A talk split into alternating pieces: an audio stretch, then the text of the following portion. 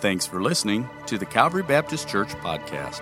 For more information, check us out at cbctaylorville.com. Join us now as Pastor Steve delivers this week's message. Jesus said to his disciples, You are the light of the world. Let your light shine before others that they may see your good deeds and glorify your Father in heaven. My thought, my question for today is I, I just wonder if, if we, as Christians, followers of Christ, really understand what we are here for. Do we as a church, do we as a congregation, a gathering of followers of Christ, do we understand really what we are here for, what we're designed to do? The next couple of Sundays, we're going to talk about this phrase or this idea of going beyond borders. And we're going to find out what it is that God has called us and just remind us of what we're really here for, what we're here to do individually and as a gathering, a congregation of people. I, I heard a story years ago, and I share it with you. You may have, you may have heard it yourself, but there's a, uh, there's a famous cathedral in London called St. Paul's Cathedral. Amazing. Built in the early 1700s, still exists today, still uh, holding, and, and people go to see it. But the story is told that when it was being built, and it was built by a very famous architect, mathematician, a politician in the day, his name was Sir Christopher Wren. And this man was the architect as well as the designer, and, and he, he brought this together. And the, there was a reporter supposedly that came and was asking the builders questions. And the simple question was to the, to the builders, according to this story, what are you doing here? That's what he asked them. The first man he came to, according to his article, he said, What are you doing here? And he said, Well, I'm, I'm here putting this brick in this hole. What does it look like? It's quite obvious, right? Came to the second man. He said, What are you doing here? And he said, Well, I'm making a living. I'm, I'm bringing money home to my family. He came to the third man, and his answer supposedly was this I'm here helping Sir Christopher Wren build St. Paul's Cathedral. It's a difference in perspective, isn't it? What are we really here to do? Are we as Christians just here kind of, you know, kind of biding our time? We're just waiting for something better to come along. Or are we maybe doing what we have to do? We're getting through the day. We're kind of going about our motions. Or have we recognized the fact that God has a higher design for us? There is something that we are to be doing while we're here. And I suggest to you today that we're going to see in the scriptures that what we are called to do is to finish a work that Jesus actually started. When we talk about going beyond borders, we're talking about finishing something that Jesus, and, and He now gives us the opportunity to have a part in this. Now, let's, let's make sure we understand. We, we talk about Jesus and His work, and, and we often use the phrase in church about the finished work of Jesus. And that's very important. That's something we should talk about because there was something that Jesus finished, and that work was the work of redemption, the work of bringing salvation. In fact, on the cross, what was one of the last things that Jesus said? Three words It is finished which means the plan of salvation, the work of bringing mankind into relationship with God, the way that that can happen, it is finished. My death and, and ultimately his burial and resurrection, that finished that work. That is done. There's nothing we can add to that. For you to come to heaven, for you to know forgiveness, for you to know Jesus and, and a relationship with God, it comes through that. And that was finished. You don't add to that. You don't say, well, it's Jesus plus I'll do some work and, and I'll do, be a better person. I'll turn over a new leaf. It is finished. Salvation was done with Jesus' death, burial, and resurrection, and all you have to do is receive that gift. It's, it's something that was actually finished. That is the finished work of Jesus. But I suggest to you that Jesus left something unfinished when he, when he left this earth. We're going to be looking in the book of Acts, chapter number one today. Some of you, it's a familiar passage, but I, I, I want to look as we, we start this, this particular chapter. Verse number one Luke, who's the writer of this book, says, In my former book, Theophilus, in the former book, this means this is, this is a sequel. This is book number two in a series that Luke has written. And the other, if you're familiar, you would recognize as the Gospel of Luke. Luke wrote that we know of two books that are in the scriptures. He wrote the Gospel of Luke, and now his sequel is, is Acts, or as it continues on. He says, I'm writing uh, based off this former book, and look at this. I wrote about all that Jesus, look at this next phrase, began to do and to teach. Until the day he was taken up to heaven after giving instructions to the Holy Spirit to the apostles he had chosen. What Jesus began to do and teach. That means that in these, in these days, following his death, his burial, and his resurrection, there's a period of about 40 days where Jesus walked this earth with his disciples. And in those 40 days, he began something. He started something and he got something be, moving. He began a process moving, a, a procedure, something going. And he says, This is something that Jesus began to do and the truth is, it's not finished yet. In fact, we're going to find in verse number 9 and 11 that it's, this work will become finished when Jesus comes back. Jesus will leave in verse number 9, he leaves, and, but his disciples see it, and he says, This same Jesus is coming back. So we have from the time Jesus started this work until the time that he comes back to this earth, there's a work that he began, and it's not done yet.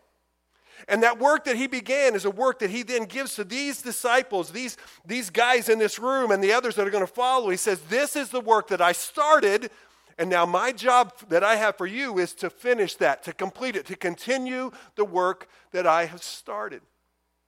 As you look through the scriptures, but specifically the book of Acts, you're going to find that a lot of these people, they, they grasped it. They understood that they were a part of a continuing work that there was something that, that God had called them to do. The Apostle Paul, who will come in the, about chapter number nine and beyond, and, and the Apostle Paul, towards the uh, later in his career, he's, he's going to a place called Jerusalem. That's a familiar place, but he's been told all the way along, warned by God, by, uh, by prophets, that you go there and it's not going to be pleasant, Paul.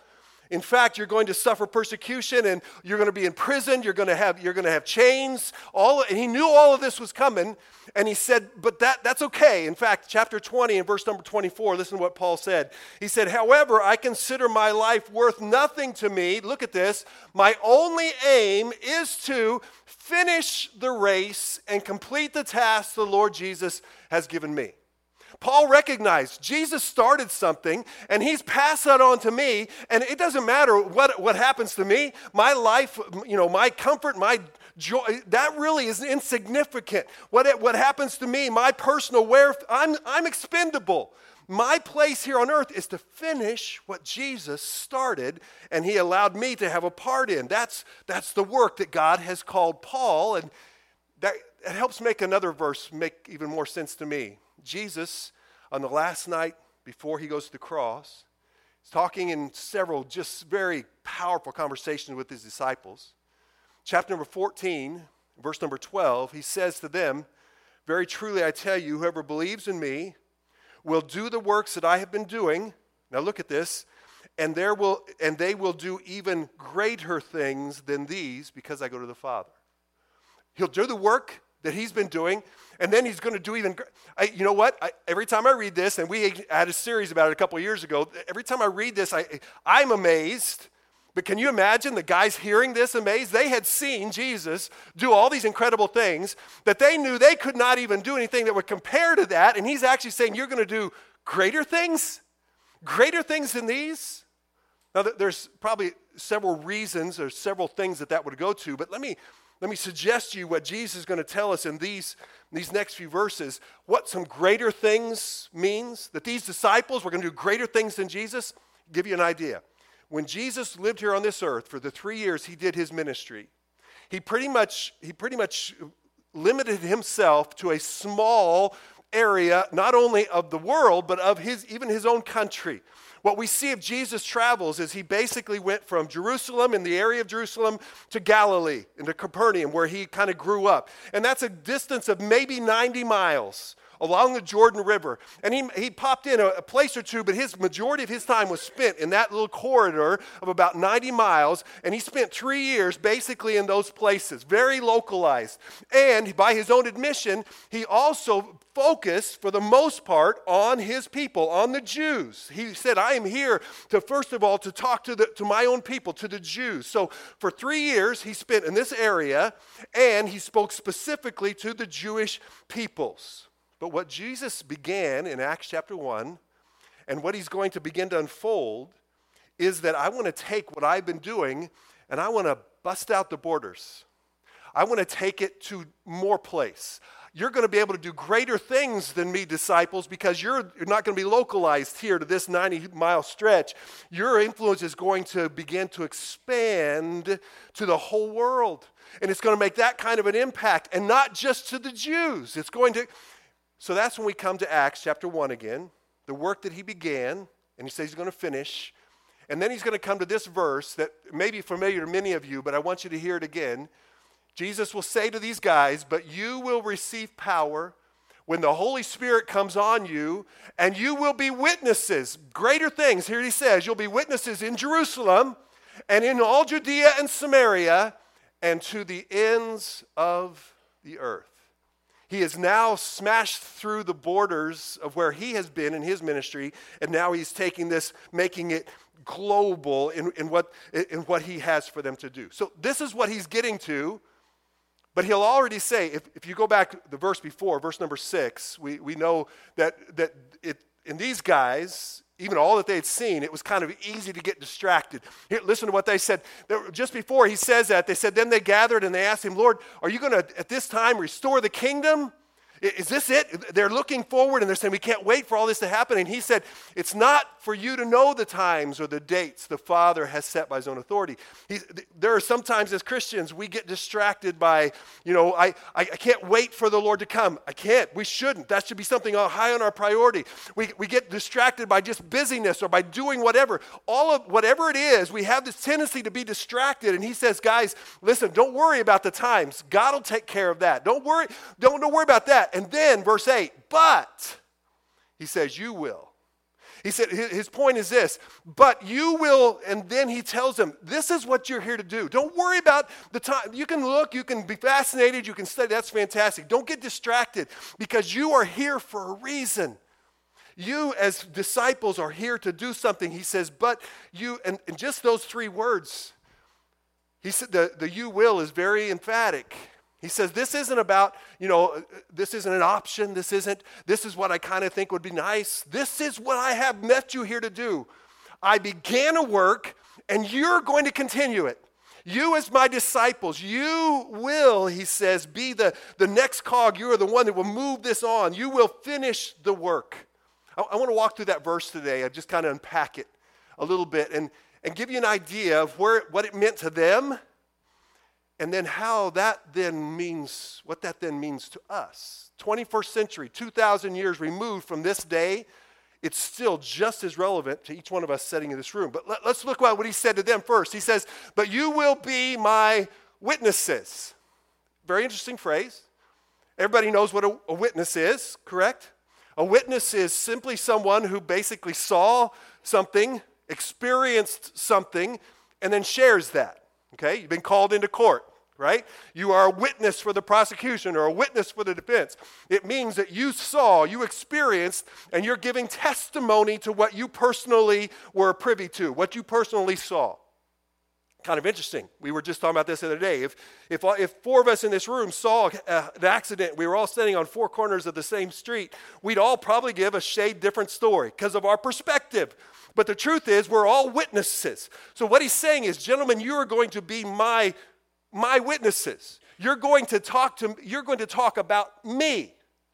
What, what, what is it that they're going to be witnesses to? So let's back up in Acts. Go back to verse number three. Acts 1 3, he says, After his sufferings, Luke says, he presented himself, that's Jesus, he presented himself to them, and he gave many convincing proofs that he was alive.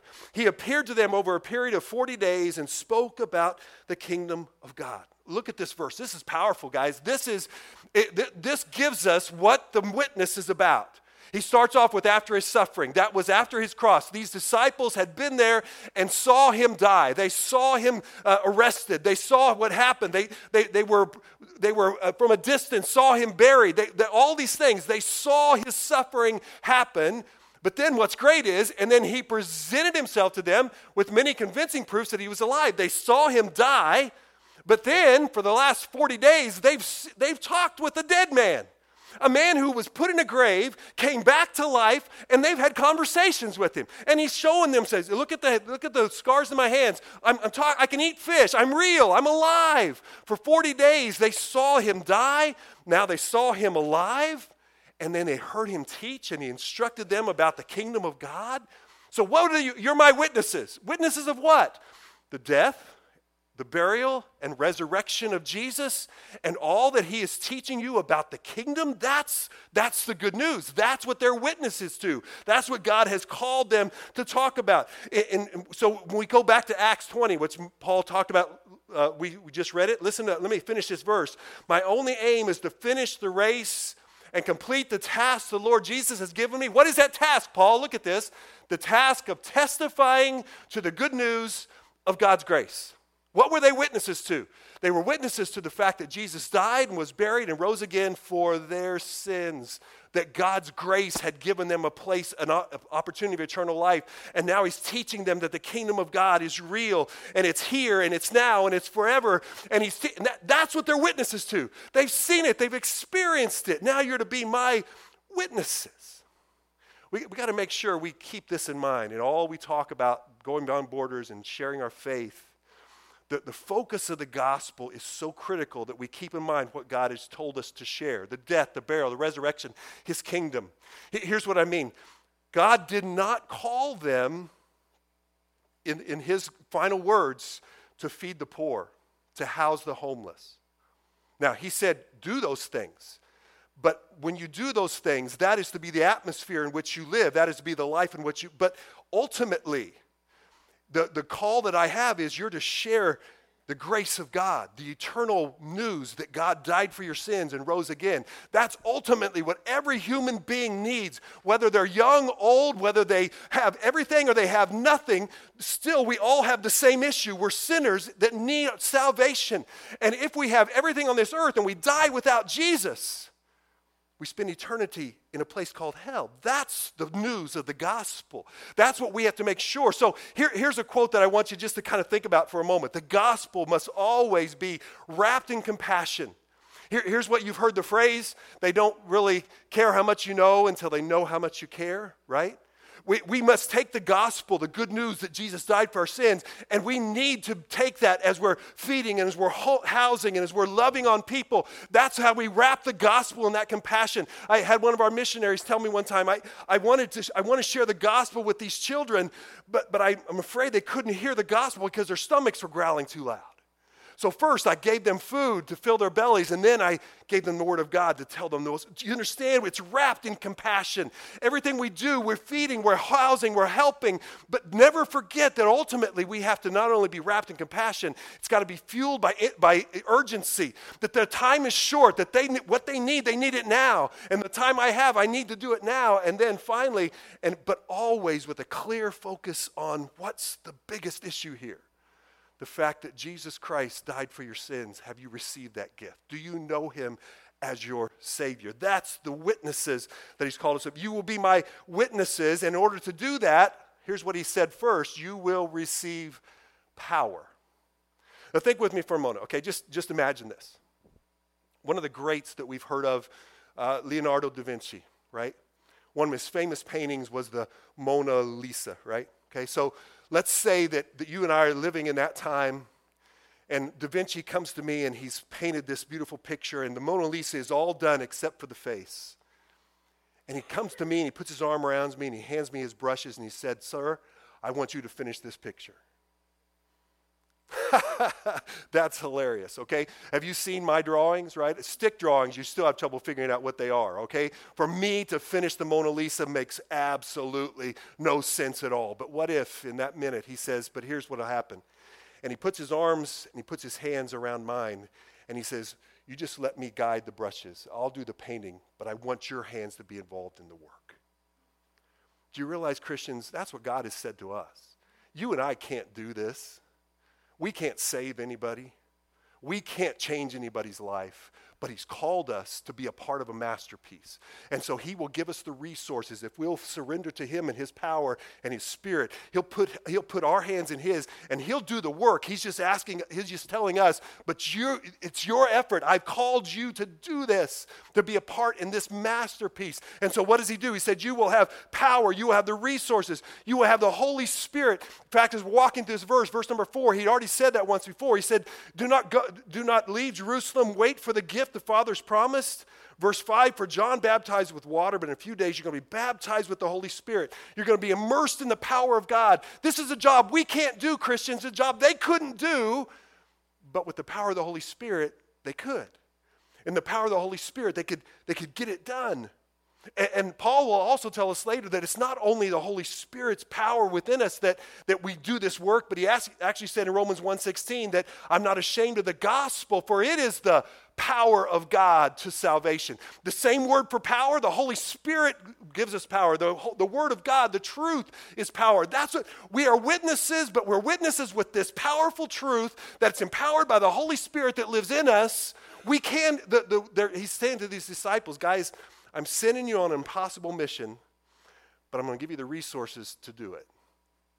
It's impossible. You can't do this, but I'm going to give you the power to make it possible.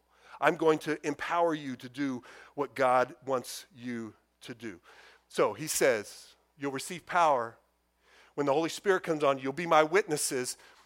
But now I want to talk about these next few phrases. Because Jesus, in these next few words, breaks through the borders. He says, I want you to be witnesses in, and look, in Jerusalem, in Judea, in Samaria, and to the ends of the earth. Two things Jesus tells us in those last words, at least two, but I want to share these. One is, You will be my witnesses anywhere and everywhere. Okay, let's think. This verse, literally, there's a geographical e- evidence here. Those are all literal places. He says Jerusalem, Judea, Samaria, and the ends of the earth. Those are all literal places. Ends of the earth is, is, is broad, but it's still a little, it's somewhere on the earth that we see. He's talking about a literal place. Uh, what, what we know from Acts chapter 1 and verse 8, this is kind of a, a outline a table of contents, if you would, for the rest of the book of Acts. Let me show you what happens. These disciples did exactly what Jesus said. I'm going to give it to you real quick. From chapters 2 through 7 of Acts, they, do, they go to Jerusalem. They are in Jerusalem. They're doing ministry in Jerusalem. The church has 3,000 people saved the first service, 5,000 people saved later. This church is exploding. They're doing work in Jerusalem for the first seven chapters of the book of Acts. But starting in chapter 8 through verse number 12, the, the, the narrative actually moves and now they begin to work in Judea and Samaria. They actually, their location, that they're still working in Jerusalem, but now their location broadens to Judea and literal names. They actually say, and they went into Jerusalem, to Judea and Samaria. But then, starting in chapter 13 through the rest of the book, they then move past Samaria on to the ends of the earth. What they knew of the world at that time, they end up going into, into what we know as Turkey, into Asia Minor, and into Greece, and into Italy. And they take a, they, the, from what they knew of the world, they actually now take it, just like Jesus said. They started Jerusalem and they move out to the ends of the world. So, literally, what he's saying, I want you to go where the places that you are now and the places where you're going to go to and even to some places you may never have seen yet. I want you to take and be a witness in those places. So, this is go anywhere and everywhere, you're to be witnesses. But understand, that's not all that that verse is saying. He's also saying, I want you to be witnesses to anyone and everyone. Let me explain that. If you're going anywhere and everywhere, you got to understand that you're going to be meeting different people along that. that when, when we're talking about globalization of being a witness, we're not just talking about pinpoints on a map, like on your phone. We're not just talking about geography. It had to do with that. But understand, he's now going to talk about you're going to have to also be witnesses across cultural, racial boundaries. And, and I, I promise you that this was harder for those loyal Jewish men than going to a different place because they had such, such high um, ideals about their Jewish purity of who they were and their, their thoughts that this was now hard. But let me show you this is exactly what happens. Chapter 2, verse number 5. Now that we're staying in Jerusalem, God fearing Jews from every nation, under that first service where the 3,000 people are saved, is primarily a Jewish audience, Jews that have been Jews. So, this first group is just like he said, you're going to go to Jerusalem, which happened to be the, the Jews. You're going to start there. That's where Jesus started. Everything starts right there. That's how Jesus had said it would. But as we move on, and, and persecution now erupts in Jerusalem, and, and the disciples, apostles that are there, the Bible says they become scattered And we go to chapter 8 and verse number 4, and look what it says Those who had been scattered preached the word wherever they went, and Philip went down to a city in where? Samaria, and proclaimed the gospel there. Now, Again, that's a, that's a point on the map. Samaria is a region of, of that world, of Judea. And to get where Jesus traveled when he went from Jerusalem to Galilee, the fastest route would be go through this place called Samaria. But here's what we know from history is many of the, the Jews, the devout Jews, would do whatever they could to avoid Samaria. It wasn't because they didn't like the place, the land wasn't so bad, they didn't like the people. So, this, when God says to the apostles, you're going to go to Jerusalem and Judea, Samaria, he's talking now about some people they would refer to as the Samaritans. They were considered a half breed group of Jews. They, they let the Babylonians come in, and they were now this, and the Jews wanted to have nothing to do with them. They considered them, uh, you know, the lowest caste of their society. And, and it wasn't just Googling, their, that he's now saying, I want you to take the gospel to, to these people that you're maybe not even real fond of. Some people that are kind of out of your comfort zone. You're going to have to go beyond the borders of not only Jerusalem, but you have to go beyond the borders of racism and hatred and things that you don't even like these people. So we're now moving to not just anywhere, but any anyone. But even to make it even bigger, Peter, who was in that room, and Peter was probably one of the most loyal Jews based on his words, is going to be introduced to a man, and, and this it's going to change his life. Chapter 10 and verse number 1 Caesarea, a man named Cornelius, who was a Roman centurion. He came, and he was not only, he was of the Italian regiment. So we're talking a guy from Italy. I mean, you know, what's up, dude? You know, it's got this whole Italian regiment thing. And eh, this is a, this is a Roman? Okay, hold on. If you even go on the next chapter, some of them went to Antioch. They began to speak to Greeks also, telling them the good news about the Lord. Do you understand what's happening here? They're not only moving to different locations, they're now speaking to.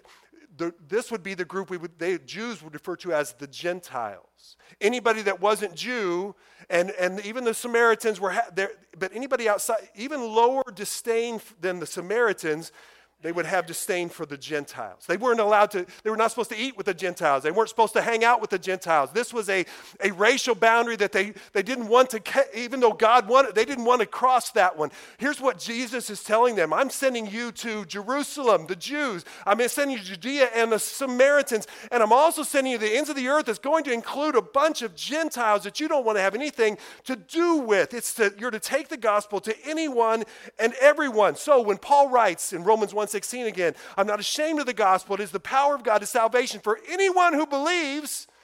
Notice what he throws in at the end of that first to the Jew and then to the Gentiles. Take this gospel to anyone and anyone, everyone, anywhere and everywhere. This verse tells us that that's what God's call is for all. Is that, that, that in fact, Jesus had said in Mark 16, I love this translation, just kind of summarize it. Go everywhere in the world and tell the good news to everyone. That's essentially what Jesus said. Go, any, go everywhere, tell everyone. Wherever you go, there's a person that needs Jesus. Doesn't matter who they are, what they look like, tell them. Doesn't matter if you're here, if you're walking down the street, if you're walking in another country, when you go, go to visit relatives for the vacation, anywhere and everywhere, tell people the good news about Jesus and what he's done for us. Okay, so this is where it gets interesting. Some of you have already started to connect the dots, but let's make sure that we do that before we move on. This work Jesus began in Acts chapter 1. He said this is a work he began in those 40 days. And that work we know will finish whenever he comes back. So it's been 2,000 years. Jesus started a work, and since he hasn't returned yet, the work's not done. Now, those disciples that he talked to there in that first chapter of Acts, they're long gone. They've been dead and buried for literally millennium, uh, uh, two millennium. They're, they're gone. But throughout the ages, ever since then, every time new people that have come to Jesus and become his disciples, and that moves through the centuries and moves through the decades, and it comes down to we're sitting in an auditorium in Taylorville, Illinois, never even heard of from where they were then, and we're sitting in this auditorium, and those of us in this room who are followers of Jesus Christ, guess what? The work isn't finished, and we're the ones who are to complete it. As disciples of Jesus, this has come to the point where everything Jesus just said to them go anywhere and everywhere, tell anyone and everyone, he's saying that to us. We, we are the ones that he's that, that that work is still ongoing and we are the ones that are here to finish it. Why are we here? You will be my witnesses that's what god has called you and I, as followers of Christ, to do, to be. To, to, to, this is a, a reminder for some of us.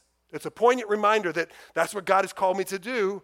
Some of you, you may never have heard this before. You never really understood that God said that, that you're here for, for a reason more than just to, to take up space and to kind of learn and to grow. That's all important, but you are here to be a, a witness. So, whether this is your first time grasping this or this is a reminder to you, what we're understanding is this is still for us let's take this beyond borders thing and let's just move it to there. You will be my witnesses beyond the borders of geography. So, God, wherever you go, wherever you find yourself going this week, whether it's here, some of you may be traveling, some of you maybe you go from here to Springfield every day, here to Decatur every day.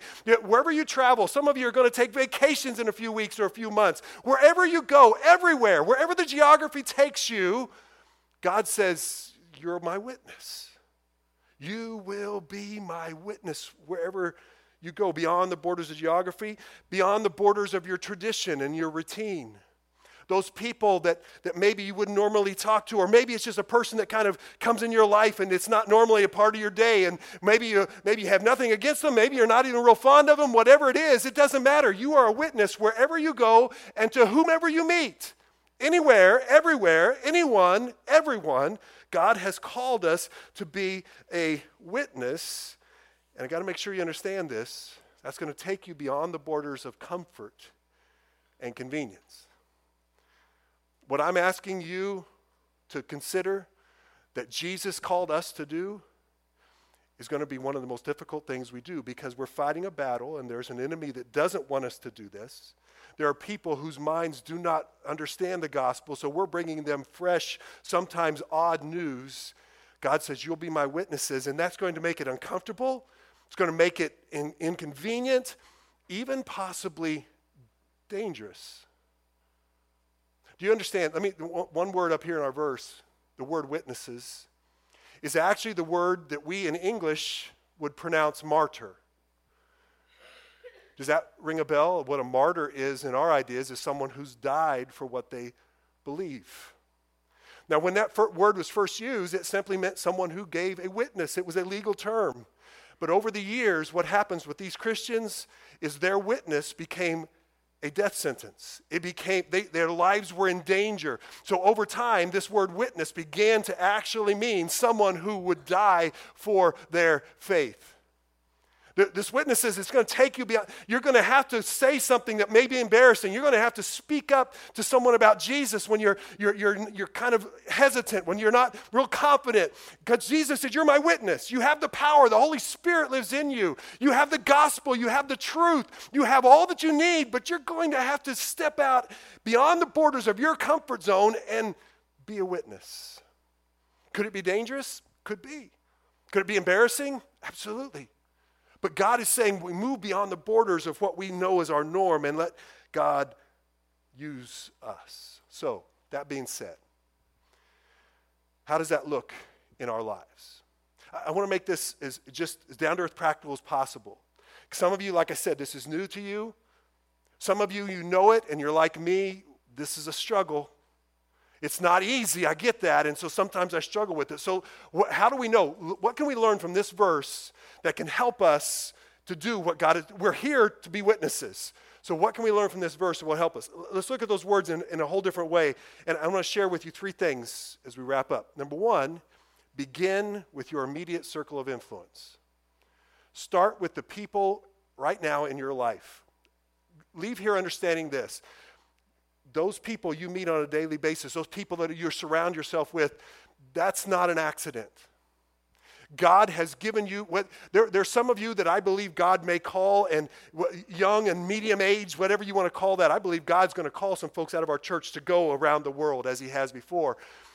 But here's the truth every one of you have a mission field. And that mission field is the people you're going to see on a regular basis. It can be your family, it's going to be your neighbors, it's going to be your coworkers. It's going to be the, the person that cuts your hair every couple of weeks, right? It's going to be, there are people in your life who you talk to, you have conversations with, and God wants, that's where you start begin to see that those people are the folks God wants me, that there's not an accident. I'm, I may be the only light in the circle. Some people say, oh, I, I don't, where I work is so hard. I'm the only Christian there. And, and I would say to you, congratulations. You're the lighthouse in the middle of a dark sea. God has put you there for a reason. And if you'll let your light shine, you could make an impact that would change the world. That, that's what God has called us. Start with right where you are. There, there's a story in Luke.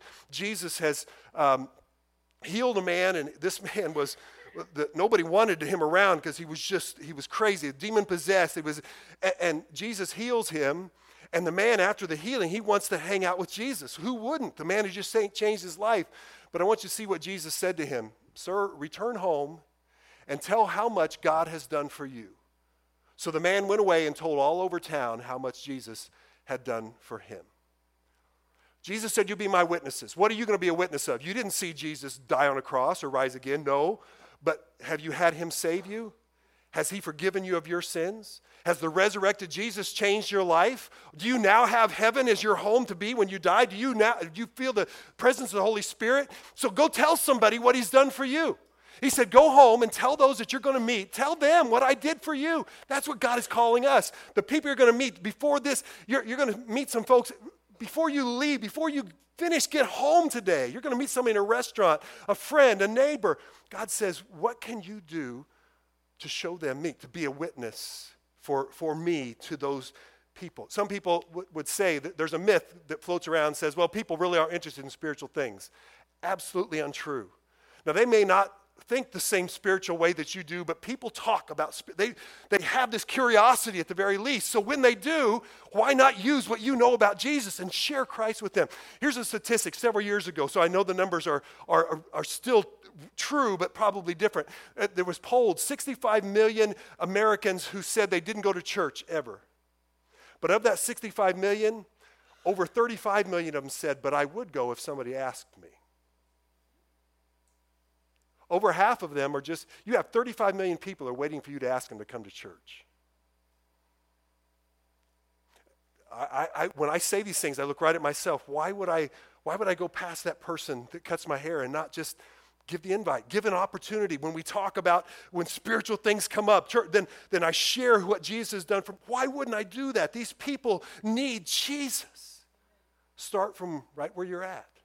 Let, let me give you a couple thoughts. Here's what I'd encourage you to do. You can use your notes today and write it on there or, or a separate piece of paper. But if you haven't done this recently, write down five people in your life who need Jesus, who you're pretty sure they need Jesus. I, I don't know if they go to church, it doesn't matter, but from what all testimony, they, they've not yet come to say, write those names down.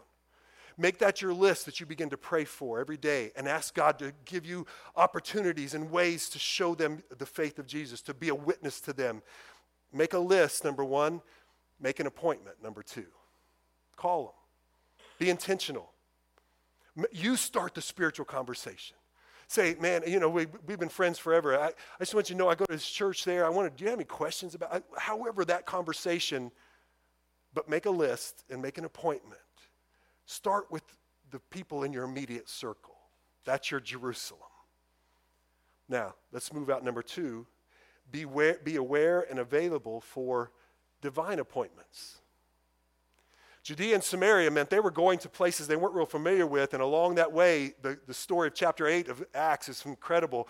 Uh, Philip goes, and he just wherever he went, he'd start sharing the gospel. People would, things, lives would change, and then God would send him. He talked to this eunuch out in the middle of the desert, and then he came back and talked. He's just, he was going, and he'd never been there before, probably. He's just moving, and as he meets, as God brings people across his path, he says, So I'm a witness. So what do I do? I, I witness. I tell people about who Jesus is. It's, it's realizing that God orchestrates opportunities every day in your life.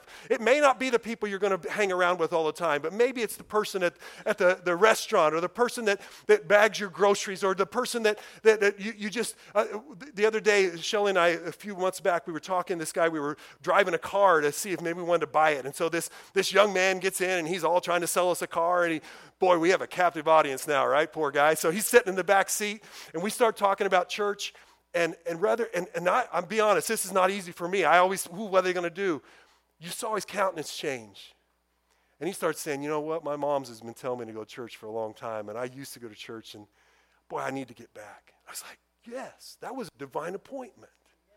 That was somebody that God put in my car. Well, it wasn't even my car, just put in a car with me. And, and, and, and be honest, six times out of ten, I miss that opportunity. I'm just, I, I do it. I, sometimes I'm just not aware. I don't see, oh, and then they walk out. I'm like, oh, why didn't I? A guy came to get gas the other day, and, and Josh has been so good just kind of reminding me of this. And so I went and filled up his car with gas. But before we left, I, I talked to him about God. I gave him a track. I shared because I, am starting to see, I'm starting to become more aware. Do you understand? It may you may not have that, be that bold, but God's going to bring today, bring this week, some divine appointments. And you're going to look back over the week and you think, wow, that was interesting. God's going to say, Yeah, that was yours. I gave that an opportunity. Be aware and available for those divine appointments. Here's what Peter said in 1 Peter 3 Always be prepared to give an answer to everyone who asks you to give the reason for the hope that you have. There are people that you don't even know their name, but they need hope. And you might be the one that can just share with them that there is hope. You take one of those invite cards out of the chair that Josh talks about every week, and you just hand it to the guy and say, Listen, I, I don't know you, but if you're not going to church on Easter, how God come with us?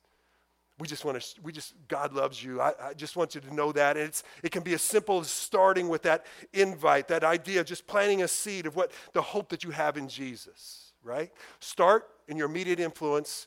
Be ready because you're going to get some divine appointments. That's your Judea and Samaria. But let me give you number three be involved at a global level. I want you to read that verse with me again. Be my witnesses in Jerusalem, in all Judea, Samaria, and to the ends of the earth. That wasn't multiple choice. You're going to be my witnesses here, maybe here, maybe that he seems to give this idea that this is for some of the folks that heard this message that Jesus gave, some of them, as far as we know from history, may never have left Jerusalem. Some of you may never leave truly Taylorville or surrounding areas. Some of you don't want to, and I get that. You, well, I don't get that, but I, some of you would never leave this area. I get it's not a.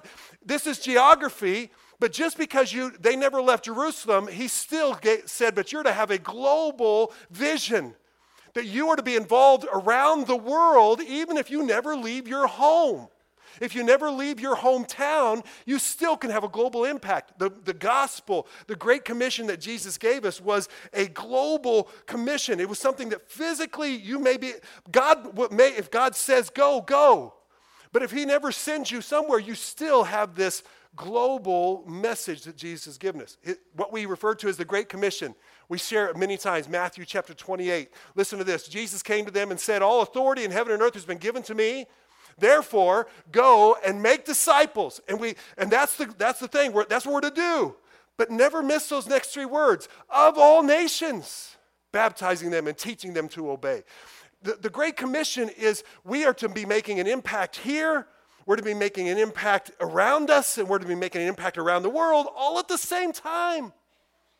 I, I have people often say, you know, well, I, I appreciate your heart about missions, but we got so many needs right here. And I'll say, I do not disagree. There are people all around, just with, I could throw a rock at houses and hit people who need Jesus. I, I wouldn't do that, but I could, right?